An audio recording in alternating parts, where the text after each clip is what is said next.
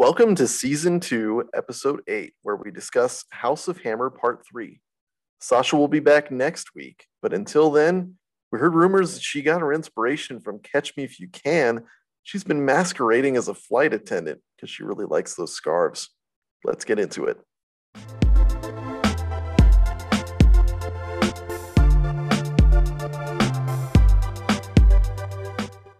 Dear listeners, just when you thought that it couldn't get any worse, it's about to get funnier. Sincerely Tactless.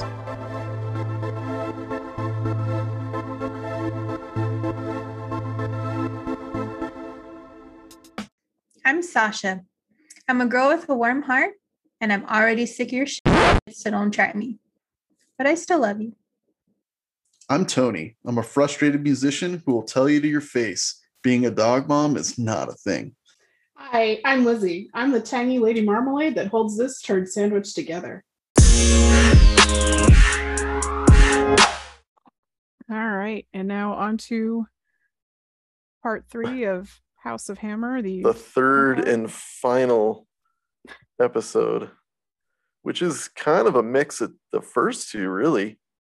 Like, it started off just Armie and his disgustingness. Second episode was a lot of family history. And then this one, aptly tying it all together. But, you know, not as sleazy as episode 1 was, but still kind of nasty. You still want to take a shower afterward. Yeah, I agree. Yeah, it's still a little gnarly. But I guess it's kind of convoluted, honestly. I was trying to think of a good way to split it up and go from one thing to another, but it's really not. This episode doesn't necessarily flow that well, to be honest with you. When I was watching it, I was like, it kind of jumps around from one thing to another. So I guess in similar fashion, we'll just kind of start with the beginning and jump around too. But it does end up kind of tying some things up. So that you at least, you know, see all of these things for what they are.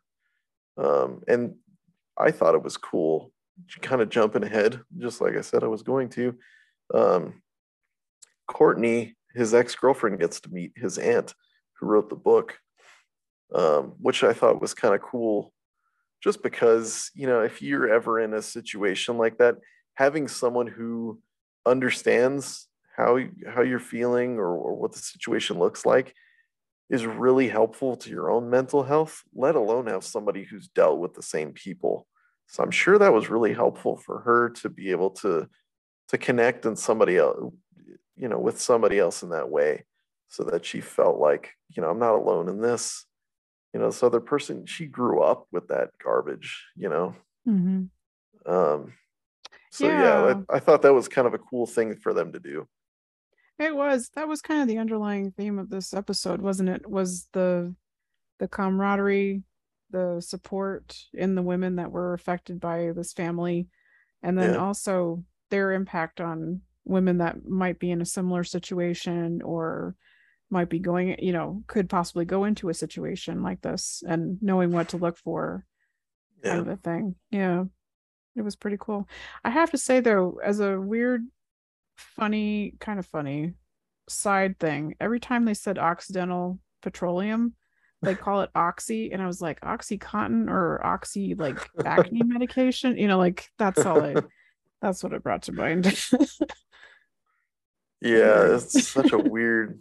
I'm sure there was a reason behind the name, but it just, if I hear it real quick too, I think accidental. Yeah, and I just, yeah. That's appropriate, though, isn't it? Accidental. Yeah, it kind of is. They don't have a good track record. Not at all.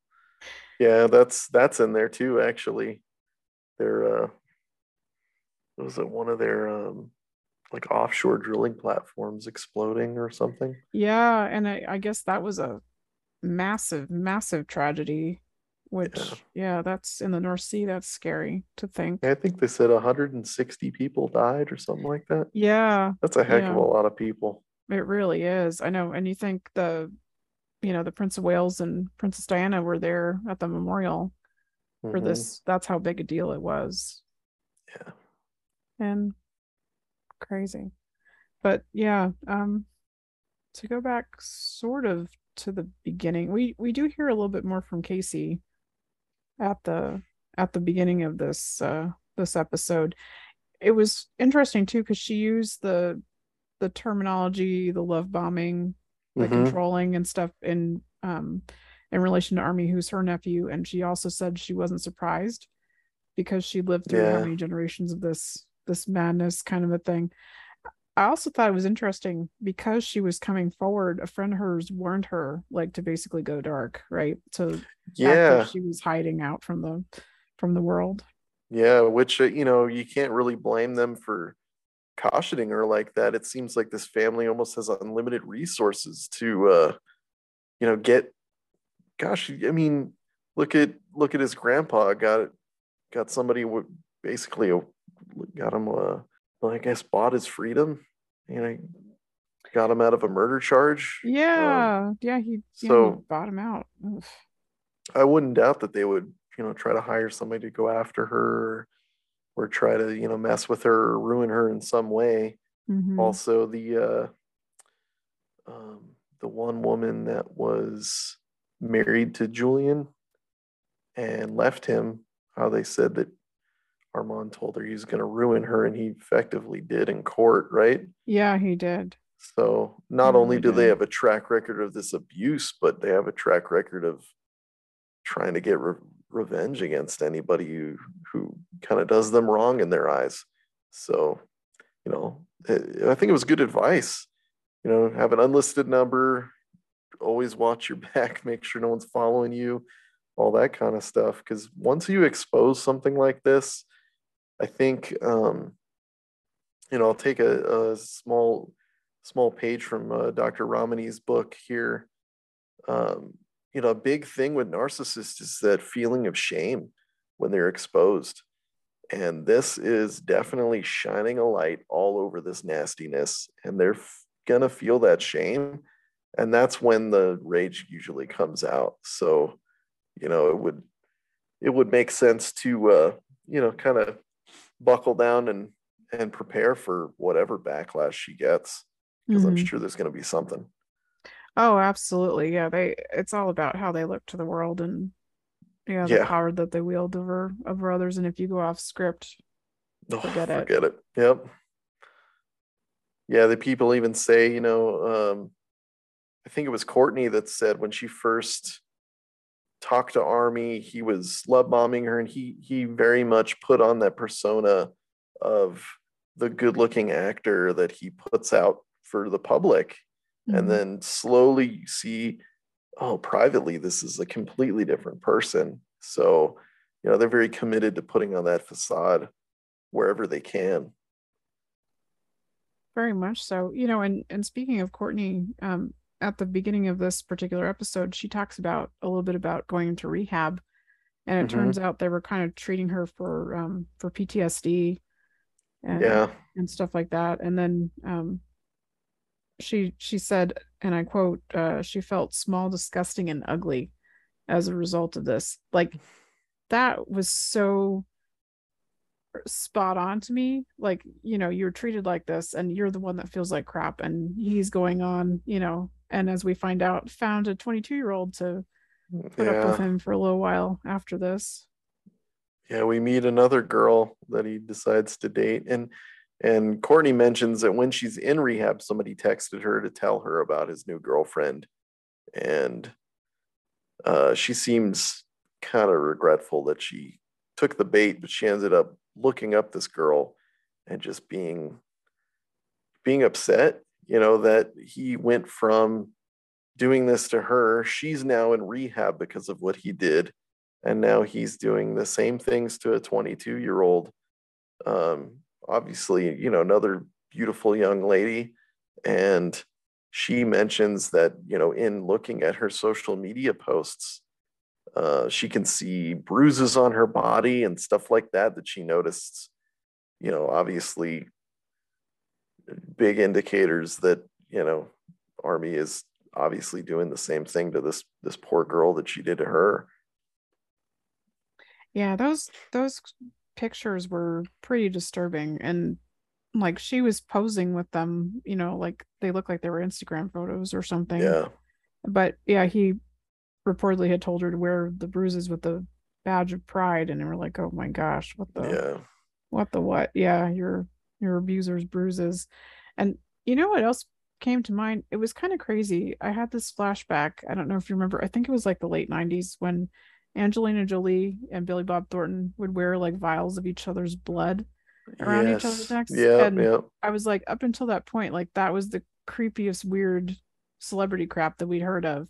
And now we got this nut job, you know. Yeah.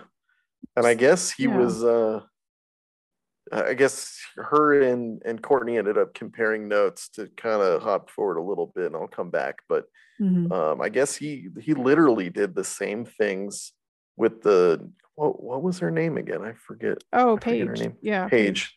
Yeah. So he did the same things with Paige that he did with Courtney. Take her to the same motel, playing the same music. She said that he traveled around with ropes and knives and all sorts of BDSM stuff. And she felt the same way. Like she couldn't say no. Like she was gonna just let him do what he wanted to do, you know, which they end up focusing on a specific instance where he tells her that he's gonna put his initials on her and cuts his initials into her skin to where she's bleeding, and then decides that that's not enough for him too, and ends up like licking up the blood and just being super creepy. I think it was also good too that they brought in another woman that was I guess what you call a subject matter expert on BDSM, because I personally don't know a whole lot about it myself either, but she, you know, was outlining things like this, you know, his behavior is not indicative of what people experience when they're practicing BDSM the way that it was intended to be practiced. I mean, the dude is just, he's a predator. He's taking advantage. He's setting up these situations so that they do feel helpless and really enjoying that part of it, which it has nothing to do with the way BDSM is practiced. But he's also, and she mentioned this, it seemed like he was going after women who didn't know anything about it so that he could basically train them to be okay with whatever he decided to do, which, you know, I mean, that to me just reminded me of all those stories you hear of pedophiles like breeding children, basically, you know, bringing them up and grooming them and trying to get them into this headspace of being accepting of this disgusting thing or this evil thing or whatever they're doing. It just really struck a chord with me, not only because she was quite a bit younger, but just because he seemed to start a relationship off on a really high note, you know, bringing them up, love bombing the heck out of them, and then slowly introducing them into this stuff. And it just really speaks of grooming. And that's, you know, exactly what he was doing, trying to find somebody who is maybe weaker than him or, you know, ignorant of what he was trying to accomplish, and then molding them into whatever he wanted, which is, you know, I mean, that's the ultimate power play for somebody like this, but it's sick, you know? It is. It's so depraved. And such predatory behavior, as you said. Like he knew, and that's why the narcissist thing stands out to me, because he knew who to look for. He knew the signs of, you know, who would be receptive to this kind of stuff. You know, like we've talked about before, you know, I mean, probably if a guy told me personally, you know, oh yeah, I'm going to smoke your ribs and eat them, I'd be like, oh yeah, bye.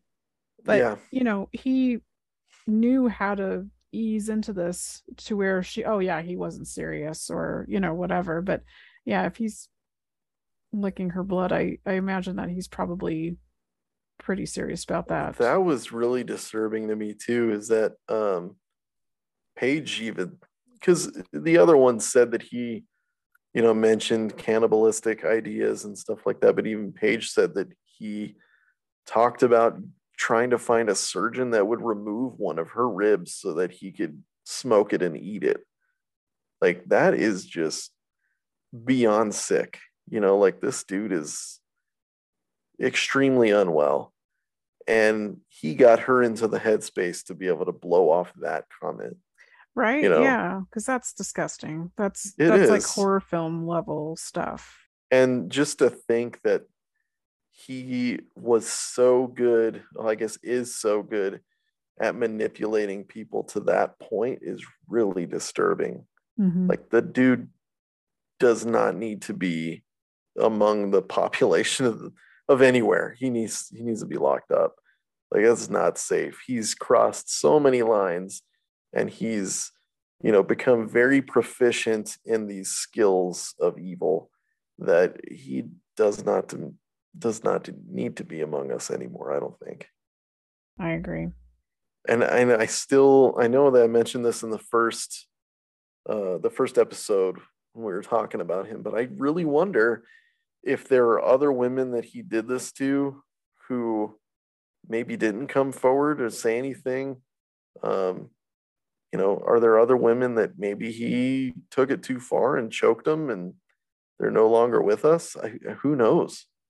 You know, I wouldn't put it past him if he does all the other stuff that it isn't something that he's capable of. You know, I do wonder, yeah, because, well, and you know, they talk about this toward the end. You get vitriol from his fans, where they like the Charmies or something like that. You know, death threat, like the common troll stuff. You know, you get death threats and all that stuff, and then, you know, I imagine that would deter a lot of people. Yeah. From coming forward, be like, yeah, I'm not gonna go up against this or have to testify and talk about it. Yeah, you know, as you've said, we absolutely admire these women for even speaking out, because who wants to relive this madness? Not me, for sure. Well, and the other part of it is the type of person that they prey upon is a very introspective, empathetic, loving person. Mm-hmm. And you can tell that his relationship with all these women affected them greatly because of that. And gosh, if you feel that way and you get that kind of pushback from people, mm-hmm. it is extremely difficult to keep going. You know, if you have any issues with self-confidence, I honestly, you know, as an empathetic person myself, if anyone tells me something negative about myself, I think about it. It goes in there and you assess it. You know, mm-hmm. if they say, oh, you're, you know, a rude person or whatever, even if it's not true, it gets in, you know? And I think that's one of those qualities that these narcissists love to see, because it allows them to control your thoughts and your own emotions and how you deal with things so easily. Mm-hmm. And it makes it extremely difficult afterwards to talk about it, to bring it to light for other people. And that's why I really do think it's huge that these girls are talking out and being so open about it. Because, man, it's emotionally draining. It really is. Very much so. It's beyond reason. Like, this is not anything that anyone should ever have to deal with. No. And like, even having the vocabulary to talk about it is so admirable. Like, this is not like, oh yeah, everybody, you know, at one point learns to drive, or everybody at one point, you know, goes on their first date and it's terrible or whatever. But like, this is not something that you're prepared to deal with. And this is not something that you're prepared to talk about most of the time. Yeah. Pretty easy. And truthfully, you know, I'm sure that they're, you know, they may have edited their interviews a little bit because I would have too if this happened, but you know, I'm sure it's extremely emotional for all of these women to talk about it. I'm sure there were moments where they just couldn't speak, or, you know, they just broke down, because you know, talking about it, thinking about it puts you back there, you know, and to talk about it in such a public area, like for a documentary is, I can't imagine what that feels like, but hats off to them. And honestly too, you know, even before this all came out is when Armie's aunt wrote her book too, which is bold, you know, that was before this stuff was really in the limelight too. And she took that step, which, you know, I think even if it was literally just for her to be able to write these things down and put it on paper, that is a big step towards healing from something like that. Definitely. I think that was part of it, right? The catharsis of getting it out, you know, whether anybody read it or not, it was just get it off of her. Because she did talk about, oddly enough, she moved back in with her dad after Armand passed away. And he was at that time still addled and crazy on drugs. And it wasn't until after she moved out and she was in like a dramatization, almost like one of those Unsolved Mysteries things or whatever. It brought back, like she had like flashbacks, the PTSD was coming back, and she finally realized, oh shoot, like all this stuff did happen to me, you know, and she had suppressed it for so long. And that's like, you could totally relate to that, right? Like you're just surviving, you don't want to think about it, you just kind of deal or whatever, and then something will trigger that memory and it's on, you know, something sets it off and you're right back there again. And she said the guy that she was doing the little whatever it's called, the reenactment with or whatever they were doing, she ended up hurting him because she just reacted, you know, which obviously it's no fault of hers, but man, that's a real thing, you know. The PTSD is no joke. And especially with something like that, you know, it's something that so many things can trigger it. You know, just even seeing somebody who looks like the person who abused you can like put you right back there. And it's a weird feeling, you know. She even admitted in this episode, we were kind of on a cliffhanger on the last one with the question, but she did admit that her father even not only abused her mentally, but also sexually too. She didn't go into detail about it, which totally don't blame her, but she did admit to that too, which I can't imagine as a young kid seeing all these things going on, having it done to you. I don't even want to know what kind of demon she's still fighting with today, because I'm sure that's just a lifelong battle for her. You know, that's such an impressionable age to be exposed to all that stuff. It really is. And it colors your whole perception, like going forward, right? And she was kind of dealing with it later as an adult. So you know that it colored her relationships with other people, her family, you know, all that other stuff too, because she saw it through the lens of having to survive and not necessarily thriving. You know, you're always in that survival mode kind of a thing, and maybe holding in people at arm's length. Yeah, you really get kind of standoffish when it comes to any relationship, because you don't want to fall into that trap again. If you climb out of that hole, you really would do anything to not go back in. You know, but that was that was just a crazy story to go through and wade through all of that stuff. But the thing that gets me at the end, they say that Armie's still not been charged. He's not in custody. I mean, he did the celebrity PR thing of going to some sort of rehab. You know, I'm sure that was something that his attorney instructed him to do immediately, to give a certain appearance to the public. But the dude does not need to be out among us, you know, to be able to accomplish what he accomplished numerous times. And these are just the times we know about. You know, it baffles my mind that certain people, like, you know, you could take any celebrity, you know, any celebrity that was accused of misconduct or rape or whatever the case is, it seems like they kind of drag him in immediately, doesn't it? Like, what makes Armie different that he's not getting pulled in? It seems like there's a good amount of evidence against this dude. I mean, these women saved messages, they saved pictures, who knows what else that we didn't see. So what is what's going on there? You know, I do wonder, because right as we're recording this, Danny Masterson is in court on allegations of assault. Yeah. And that seemed to move fairly quickly. I mean, it takes a while to get to court, of course, but the charges, you know, came fairly quickly. My only supposition in this case is what you discussed earlier, is possibly there may be more people coming forward and they want to have all the charges.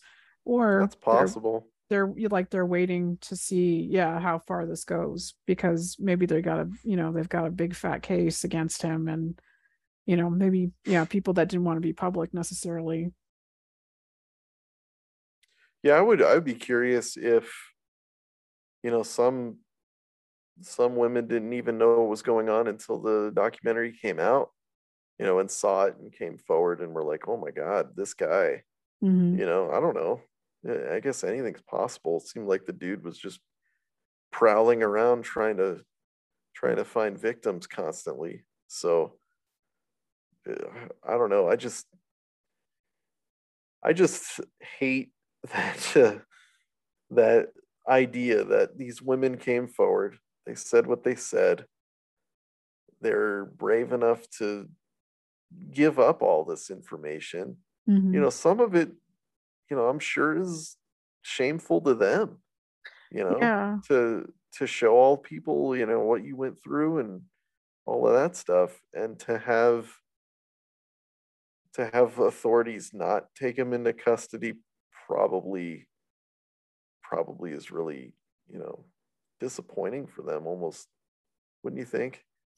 I would think so. There's a lot of on the line here, in addition to the, you know, the public outrage, the trolls, the threats and all that stuff. You're also admitting that you fell for this crap. I mean, essentially, he's a master manipulator, obviously, and it's not their fault, you know. No, not at all. But it's still, I'm sure it's like, oh, like now I have to admit to the world that, I went along with this madness. Yeah, it does. It comes with some level of shame that they're going to have to carry around. Mm-hmm. You know, even if no one blames them, you always blame yourself. Oh, you know, for sure. I did from my relationship. Mm-hmm. It just, it happens. It was really hard for me to talk about for a long time. I can't even imagine, you know, what they're going through. And then to have essentially nothing happening at the moment is just, it's gotta hurt. You know, I'm hoping that, you know, like you said, they're compiling more information, or they're getting more people involved, and they're really going to stick it to them. I hope to God that happens. I really do, if, you know, for everybody's sake. But I guess I'm just appalled by the level that Armie has gone to. I mean, not that I'm downplaying it, but, you know, a lot of times you hear of, oh, you know, this celebrity would, you know, try to seduce women, and then he would have his way with them, and that was it. But like, this dude is just like talking about cutting him up and eating him and like doing all sorts of heinous things that, you know, surpass anything I would think of. And he just doesn't seem to be catching a lot of crap for it at the moment, you know? Yeah, he doesn't. It's so weird too, that family. When we were talking about his grandfather Armand, who was apparently instrumental in the Watergate scandal as well. He used to do illegal campaign donations to politicians and stuff like that.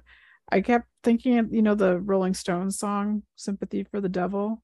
Yeah. Nice to meet you. Like I've been through all of this junk and I survived kind of a deal. Like I orchestrated all these awful things.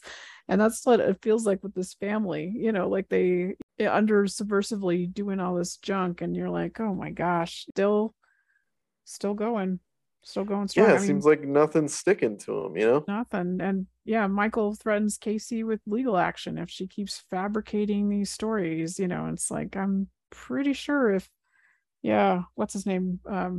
Edward Epstein, a great author and journalist, if he knows enough to come forward about this family and the shenanigans they've been getting into, he's going to tell you the truth, you know. He's backing a lot of this up. Yeah, that was pretty cool too, that he came forward and said his piece, because he apparently spent a lot of time with Armand and saw all the stuff that he was doing, bribing people and doing all kinds of nefarious things, you know, that no one knew about. But that's just, it's crazy. The whole thing is crazy to me. I mean, you hear about, you know, families that are generational criminals or whatever, mafia related stuff, and I have no idea what this is like, you know.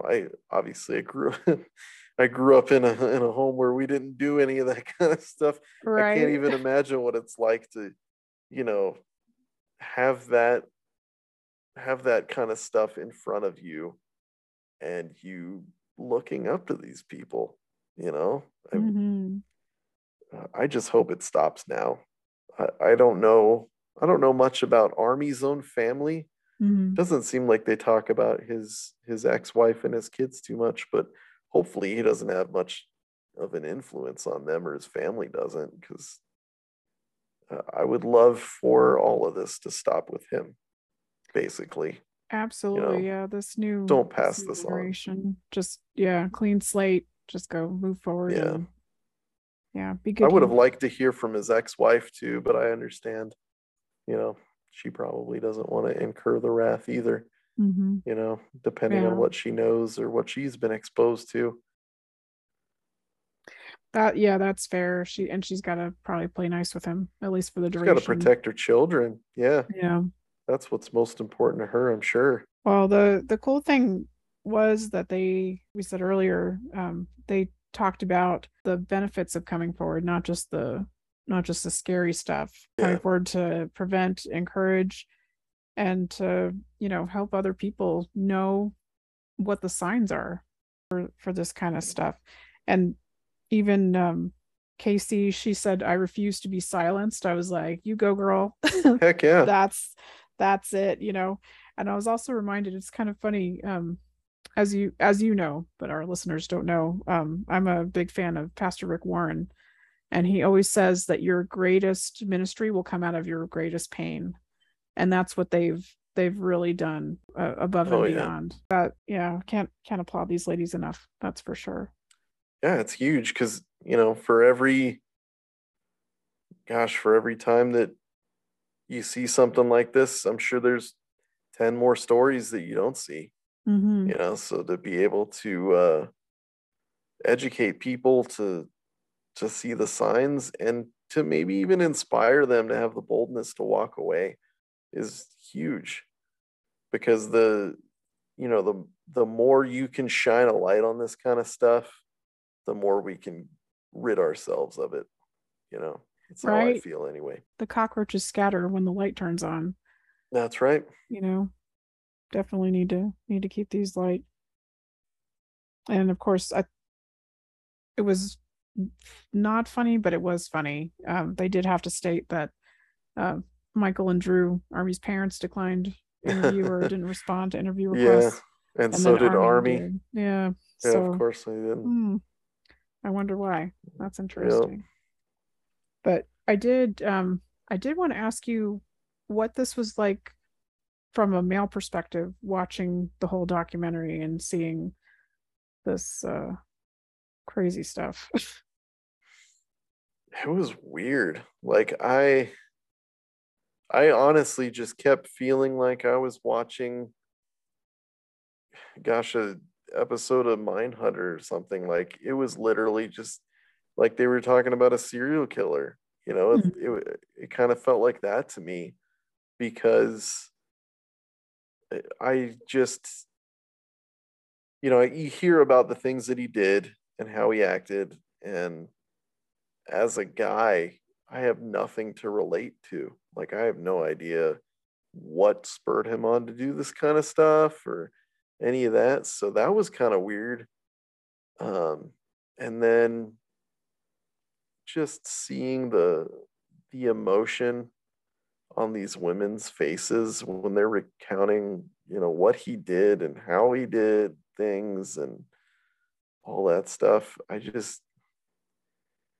felt horrible. You know, I'm a dad. Obviously, you know, my daughter's not, she's not old enough to be dating anybody, thankfully, but I'm going to get to that point, you know, somewhere where she's going to date somebody. And oh my God, if that was if one of those women were my daughter, I don't know that I would be able to hold back just going vigilante on Armie, you know? Mm-hmm. Just because the level of depravity is just so great there. And it's something that those women are going to carry with them forever. You know, when something that traumatic happens to you, it never goes away. It's always there, whether you recognize it or not. You know, and his aunt found that out when she was doing that show that the guy approached her or whatever, but it's always there, you know, and that's something that's really disturbing and sad to me, is that someone who's that crappy of a person can have such a long-lasting effect on someone else's life. You know, I think obviously they need to move forward from it and heal from it and stuff like that, but just makes you wish that the people you meet who are just kind and loving people could have that big of an impact. But for some reason, it's always the bad stuff that just sticks with you like that, you know? That's true. It's going to affect their relationships forever in some way or another. Yeah. It's just like, you know, when someone goes to war and they see atrocities and people dying and things, people getting blown up and all sorts of stuff, they carry that forever. Mm-hmm. I mean, I don't know what the statistics are, but you know, how many combat veterans have PTSD because of what they witnessed or what they went through? Similar kind of stuff. You know, that's something they're going to have to deal with for the rest of their lives. Mm-hmm. Same with these women, you know, I don't know what that's necessarily going to look like for them, but I really do hope that they get some sort of closure in that Armie gets some sort of consequence for what he's done. I think that'll really help their healing process for sure. Right. And I did too. I kind of was hoping that they would relook at the like intimate partner violence laws. Mm-hmm. Because I always wonder too if that's kind of one of those holdups. You know, you're like, well, it started out as consensual, but it's, you know, it ended up not being consensual or whatever. Yeah. You know, like all those semantics or whatever. But well, yeah, that's what these people always do too. They put that spin on it. Oh well, you know, they agreed to it, so yeah, it was a little crazy, and you know, people have their kinks, but you know, the girls were fine with it at the time, and that's something that the argument they always use. Mm-hmm. You know, which I understand, you know, sometimes you have to be careful with this stuff. There are people that on the other side will accuse someone of something that they didn't do, mm-hmm. or will accuse someone to, you know, jam them up in one way or another. But when you have this level of evidence, I really hope that argument doesn't hold any water. For sure. And yeah, the consistencies in the accounts, that he signed his own warrant on that one, I would say. Mm-hmm. Yeah, it seems like he's got enough people with very similar stories to show that he had a pattern of behavior. Mm-hmm. So hopefully that helps. But yeah, I hope it turns out well for the women that were involved. And I wish that the documentary had some more closure at the end too. It kind of leaves you hanging because it's still ongoing, which is understandable because it's, you know, something that's unfolding right now. But sometimes you watch those things and you like to have a happy ending, like, oh yeah, well, he was sentenced to life in prison or something, and you're like, oh, okay, good, now I go to sleep and I feel better. But right, yeah, like those, we're gonna have to see how this plays out in front of us, you know. Oh yeah, yeah. And I guess if we do get some updates, we'll add them in. We'll add some episodes on that. Well, you know, it is funny when these documentarians do take on the job, though. Sometimes that puts a fire under the police. So yeah, maybe they'll speed it up or do something. Yeah, if there's something. They always say, you know, if there's no court involved, there's always the court of public opinion too, right? Mm-hmm. So maybe that'll help kind of push things along to have all these people like, hey, what are you guys doing? You know? Yeah, totally. And listeners, I'm going to go a little big sister on you right now. They keep putting join onelove.org at the end of all the episodes. And the website has some great tips on relationships, as well as what to look for, the red flags that you can see early on in a relationship. I highly recommend going to look at it. So yeah, join onelove.org. Highly recommend it. Great information. And if you believe in what they're doing, you can donate too. So cool stuff. If you like what we're doing, we're on Apple Podcasts. We're on Spotify, where you can leave us 5-star reviews on both things. And we're on pretty much every other podcast platform that you can think of. So if you're listening to us right now, please subscribe. And if you're on YouTube, please thumbs up and subscribe. It's funny, we're like totally legit now. Discovery LLC just hit us with a copyright infringement hit. So yeah, show us some support. We've made it, guys. We've got Discovery Plus scared coming after us. Which is funny because we as you know, we don't show any pictures, we don't borrow any of their data, none of their video, none of their audio, nothing. So that was kind of funny anyway. Yeah, typical big fish on YouTube behavior there, right? But, yeah, you know. If you want to share your story or have an idea for a topic, you can email us at sincerelytactlesspod@gmail.com, tweet at us at SincereTactless, or even head to anchor.fm/SincerelyTactless. We look forward to hearing from you.